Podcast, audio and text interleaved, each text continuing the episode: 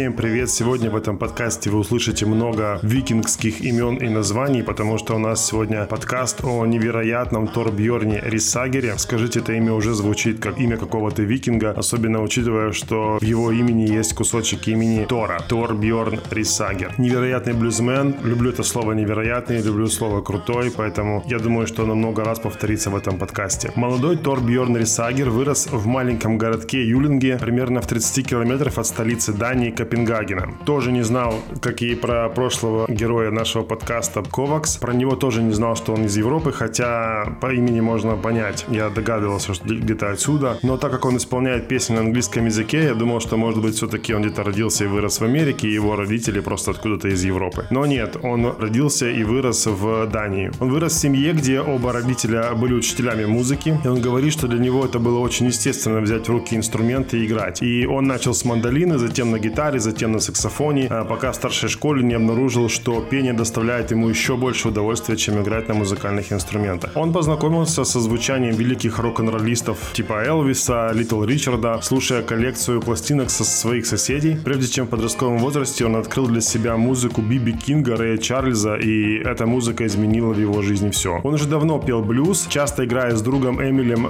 Бальсгардом. Вот скажите имена, да? Викингские Бальсгард, Скарсгард, такое всякое. Вот актер есть Александр Скарсгард. Прикольно очень звучит. Когда они поступили на изучение музыки в консерваторию ритмической музыки в Копенгагене. Самым важным результатом изучения музыки было то, что он начал писать музыку, и многие годы он считал себя певцом, интерпретирующим песни других людей. Он не считал себя автором музыки, но потом он обнаружил, что для него это оказалось не так сложно писать музыкальные произведения, как он думал. И он сформировал группу, которая называлась изначально Torbjörn Risager Blue 7 в 2003 году, а затем он сменил ее название на Torbjörn Risager and the Black Tornado в 2014 году. За последние 20 лет он направил э, свою группу на путь становления как ведущие рут-рокеры Дании. Вот, и консерватория ритмической музыки а не только помогла ему открыть двери для творчества, но и познакомила с будущими товарищами по группе, таких как Каспер Вагнер, Ханс э, Нюбо и Питер Кель. Также они были студентами вместе с ним. Они выпустили 12 альбомов, в том числе 7 студийных. В 2006 году вышел альбом From the Heart, в 2007 году Here I Am, в 2010 году Track Record, в 2012 году Dust and Scratch. Этот альбом был достоин множества наград, Too Many, э, потом Too Many Roads и Change My Jam в 2017 году, Come On в 2020 году. Также он выпустил альбом Best Of. В 2022 году вышел крутейший альбом Navigation Blues. Они выиграли две датские музыкальные премии с семью номинациями,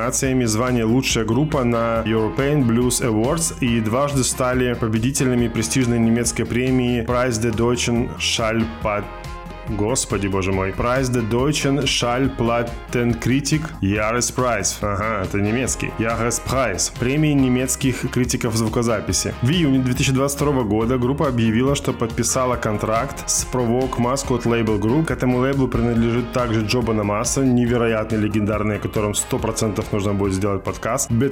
А если вы смотрите мой ТикТок, как раз у меня вышли видеофрагментики такие с Bad Heart и Джо Банамаса.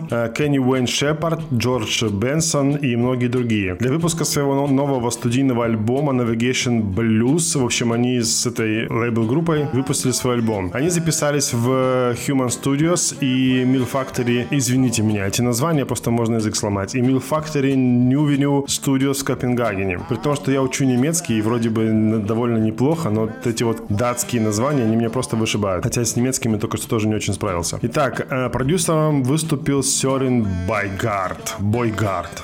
Господи, вот это название фамилия, вот прям боги, Зевсы и тому подобное. Альбом вы, э, вышел 30 сентября на виниле, компакт-диске в цифровом формате в 2022 году. Альбом открывается заглавной песней, довоенной такой блюзовой песней с, оттенкой, с оттенком сепии, в которой Рисагер тоскует словами «Здесь полно грузовиков, тьмы, а мы спички насквозь мокрые. Закончится ли когда-нибудь эта черная ночь?» В общем, ну, понимаете, да?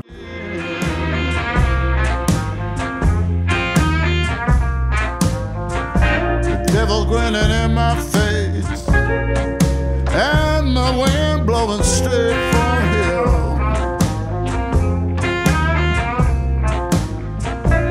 Old devil grinning in my face,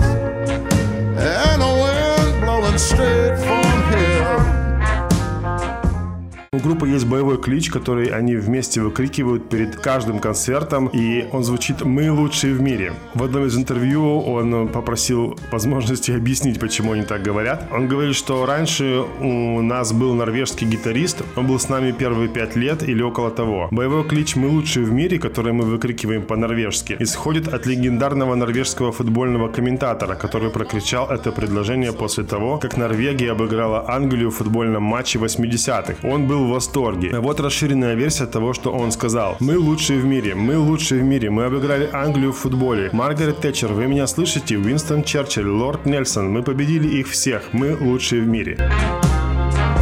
There ain't one single star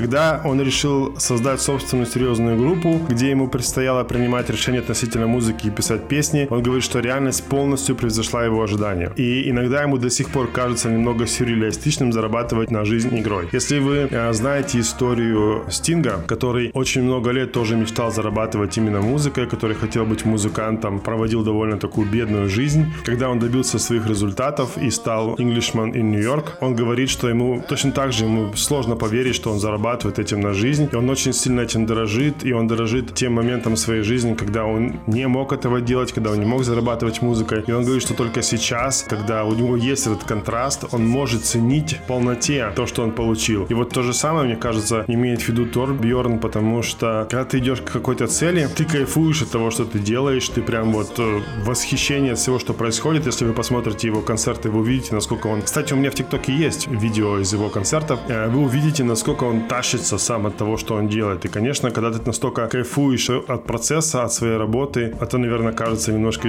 действительно сюрреалистичным зарабатывать на жизнь игрой. Слушаем Тор Бьорн, добавляем его в плейлист. Также еще раз напоминаю, что мой подкаст можно поддержать с помощью Баймия Кофе, Patreon или просто подарить подарочек под видео, которое вы смотрите. Всем пока-пока, большой удачи, хорошего дня. Слушаем дальше мой подкаст, слушаем хорошую музыку, делаем себе настроение. Всех уважаю.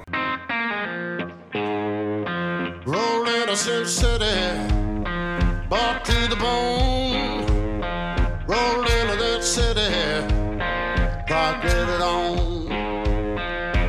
Round about midnight, pocket in the bag, hit the street laughing, hang with my old friend Jack. Well, the course I close sometime, music's fading out. Thought I'd take the last round. Thought get it on.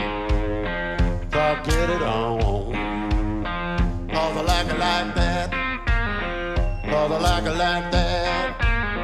I only got one life to live. Sure gonna have my fun.